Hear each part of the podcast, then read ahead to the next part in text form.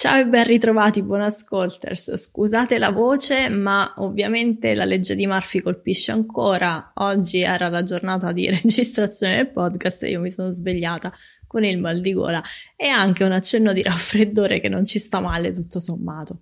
Comunque, torniamo alla puntata di oggi. La puntata di oggi prosegue il discorso che abbiamo cominciato nella scorsa puntata sulla mindfulness. Ne approfitto per ringraziarvi tanto dei feedback che mi avete dato perché sono stati degli spunti di riflessione molto utili e anche delle domande che mi avete fatto a cui ho risposto nel gruppo Facebook Casa Buon Ascolto. Comunque, tornando a noi, dicevamo nella scorsa puntata ho fatto un po' di cenni storici, un po' ho parlato un po' della storia della mindfulness e eh, ho parlato un po' anche del meccanismo di azione. In questa puntata invece eh, vediamo insieme eh, nello specifico tutta una serie di benefici molto utili della mindfulness a mio avviso per tutto ciò che riguarda il lavoro di noi liberi professionisti, imprenditori, eh, titolari di piccole o grandi attività, insomma tutti noi che lavoriamo in proprio.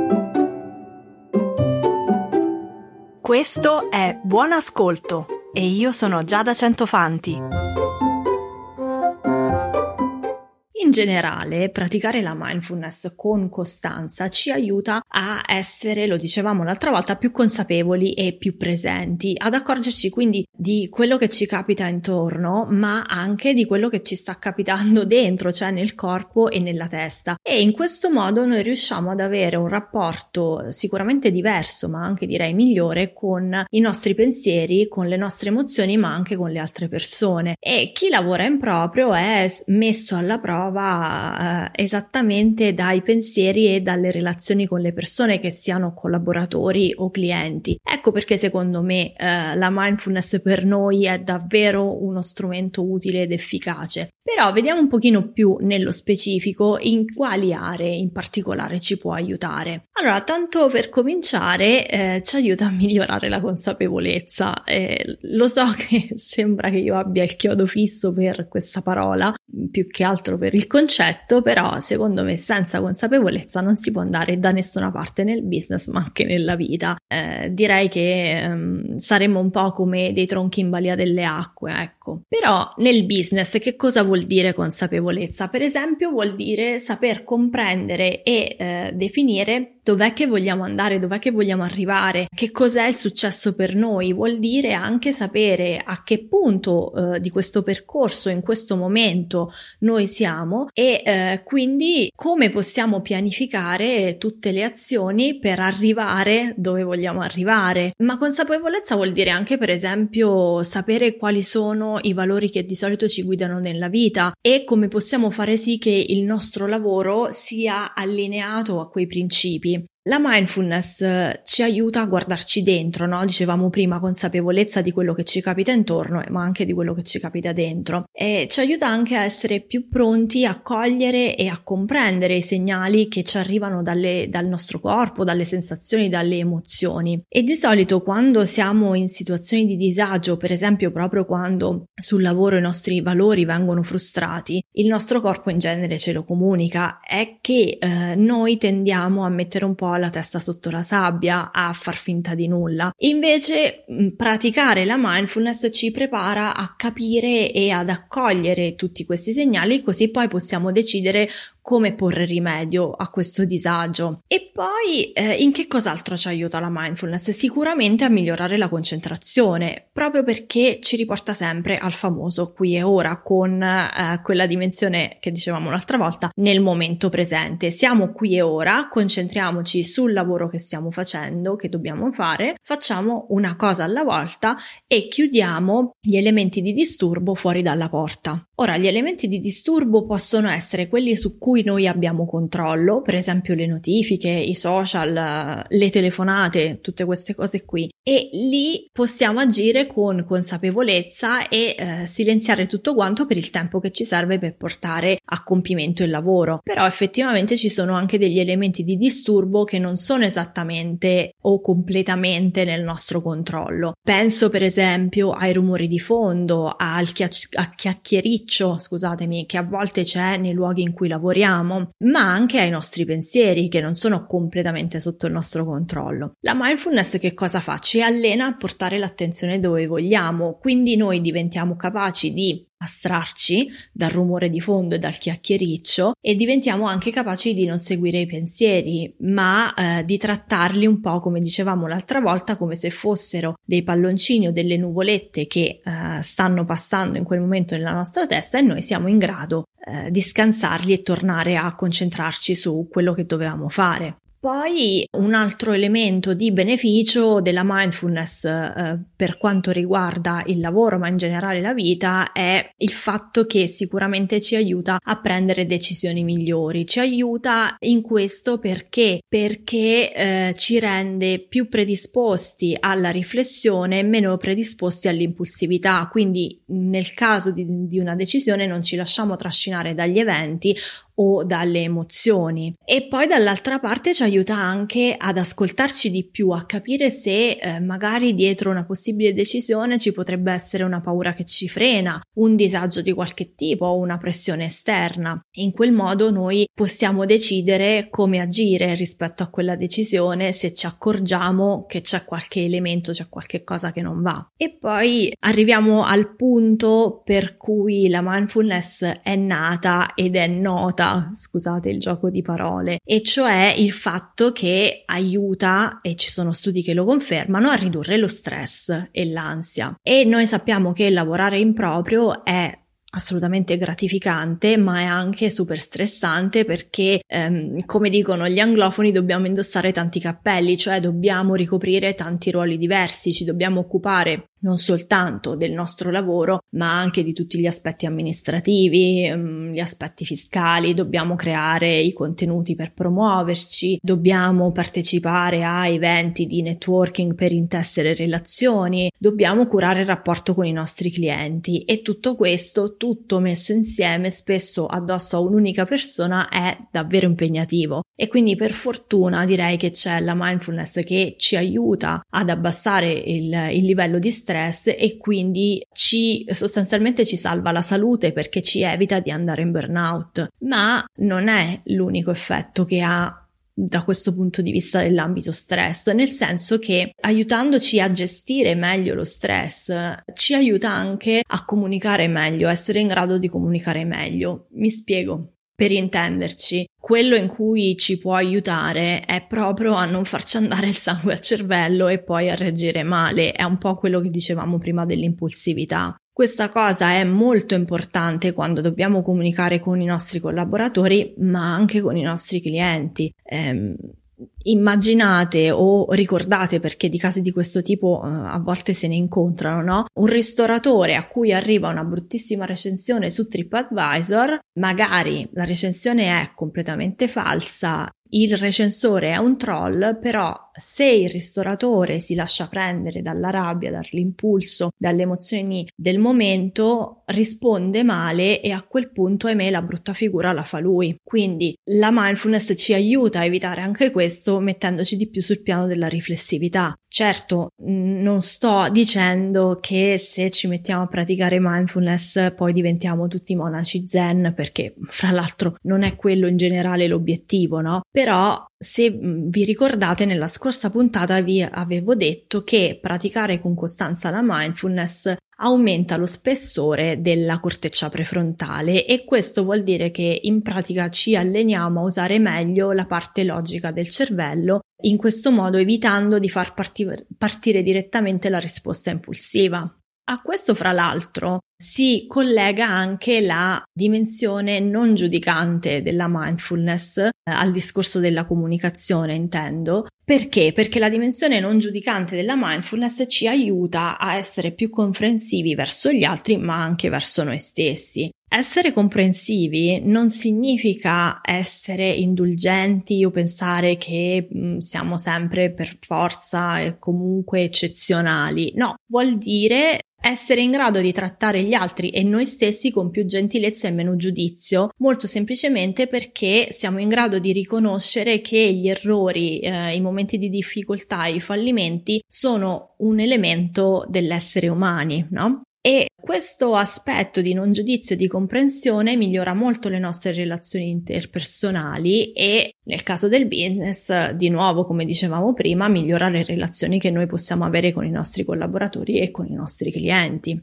Sempre parlando di comprensione, essere comprensivi con noi, no? Vuol dire anche non giudicare i nostri pensieri. E qui la mindfulness ci mette ancora un pezzettino in più perché ci insegna a dicevamo l'altra volta, osservare i nostri pensieri a capire che sono pensieri, non fatti. E questo perché ci aiuta? Perché di solito ciascuno di noi ha un critico interiore bello allenato. Il critico interiore eh, non è mh, mm, una cosa negativa, è comunque un abitante della nostra testa non simpaticissimo, ma che quando è funzionale ci aiuta a migliorarci e ci spinge anche un pochino fuori dalla nostra zona di comfort. Poi però quello che capita è che spesso diventa disfunzionale quindi sostanzialmente finisce per generare una valanga di convinzioni limitanti che invece di farci uscire dalla zona di comfort ci chiudono là dentro, buttano chiave e ciao chi si è visto si è visto. Che succede? Che Praticando mindfulness noi ci alleniamo a prendere consapevolezza dei nostri pensieri e quindi sì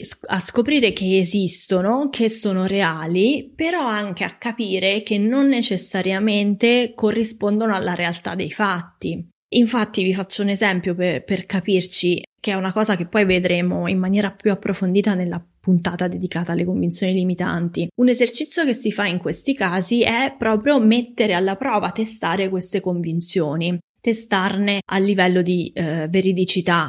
Ma questa è un'altra storia e un'altra puntata. Torniamo alla nostra mindfulness che ci aiuta anche a riattivare le nostre capacità creative e con creatività intendo um, quella capacità di generare idee e trovare soluzioni innovative ai problemi, non intendo essere um, Picasso, Isadora Duncan o Virginia Woolf, ok? Non essere un artista. Ok, perché la mindfulness ci aiuta in questo a riattivare, a rienergizzare la nostra creatività? Perché in sostanza ci protegge dal sovraccarico di informazioni e ci permette di rendere la nostra mente un posto calmo e spazioso, no? di riportare calma e spazio nella mente. Infatti, come dicevo nella puntata sul blocco del creatore nella scorsa stagione, una mente troppo piena, troppo affollata, troppo piena di informazioni, di dati, di idee di altri, non è una mente in grado di generare idee. È il famoso discorso delle idee che ci vengono sotto la doccia che sicuramente avrete sentito tante volte perché tendenzialmente noi sotto la doccia non stiamo pensando a qualcosa in particolare o di solito non stiamo ascoltando altri. A me fa pensare a questa cosa, mm, mi capita ogni tanto di entrare in alcuni negozi che contengono troppi oggetti, magari troppi vestiti, un po' pressati fra di loro. Ecco, in un negozio di questo tipo io non riesco a uscire avendo acquistato qualcosa che mi piace perché c'è troppa folla, quella roba lì se io la volevo volevo e magari c'è, io non la vedo perché c'è troppo casino là dentro. Lo stesso succede quando abbiamo la mente piena e eh, fortunatamente la mindfulness ci aiuta proprio invece a liberarla.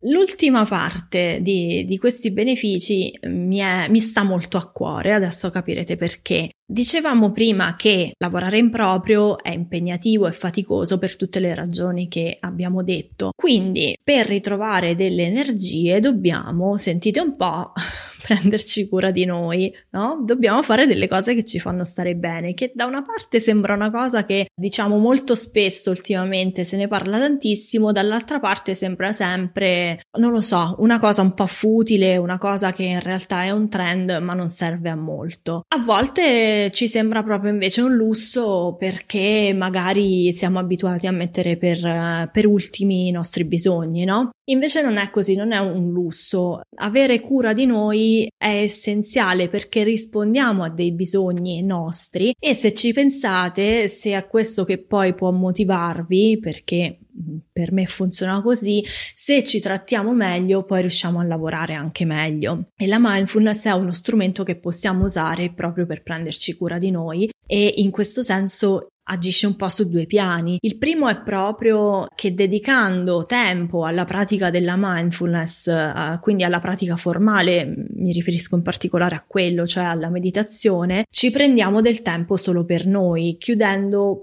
mm, per un attimo il mondo fuori. Il secondo piano è che, come dicevamo all'inizio, come ripeto sempre, questa cacchio di mindfulness ci rende più consapevoli e in questo caso consapevoli finalmente dei nostri bisogni. Ci fa un po' chiedere, no, come sto, di che cosa ho bisogno oggi, come mi sento? E quindi ci dà anche l'opportunità di agire di conseguenza. Vi dicevo che, che questo prendersi cura di sé è un argomento molto importante per me perché intanto ne sto vedendo la necessità in diverse persone con cui sto lavorando, ma eh, l'ho vista decisamente tardi anche in me. Da quando io lavoro in proprio, queste persone con cui lavoro lavorano in proprio, i momenti di benessere dedicati a noi sono diventati ancora meno di quelli che c'erano prima. E così non, non va bene, non, non, viviamo bene e soprattutto non andiamo lontano, non abbiamo grandi chance di raggiungere il, il successo che vorremmo. E è per questo che sto lavorando a un mini corso proprio su questi temi, ma di questa roba qua ne riparliamo a novembre. Adesso invece vi voglio lasciare con un paio di cose pratiche da fare a casa perché sapete che con me non si scappa. Allora, la prima cosa è un micro esercizio di mindfulness davvero semplice e che potete fare mm, in pochissimi minuti, anche in, in un luogo qualsiasi. È un esercizio di respirazione mindful, quindi oltre a respirare nel modo, scusatemi, ho la gola che mi sta distruggendo, oltre a respirare nel modo modo che uh, vi dirò fra poco,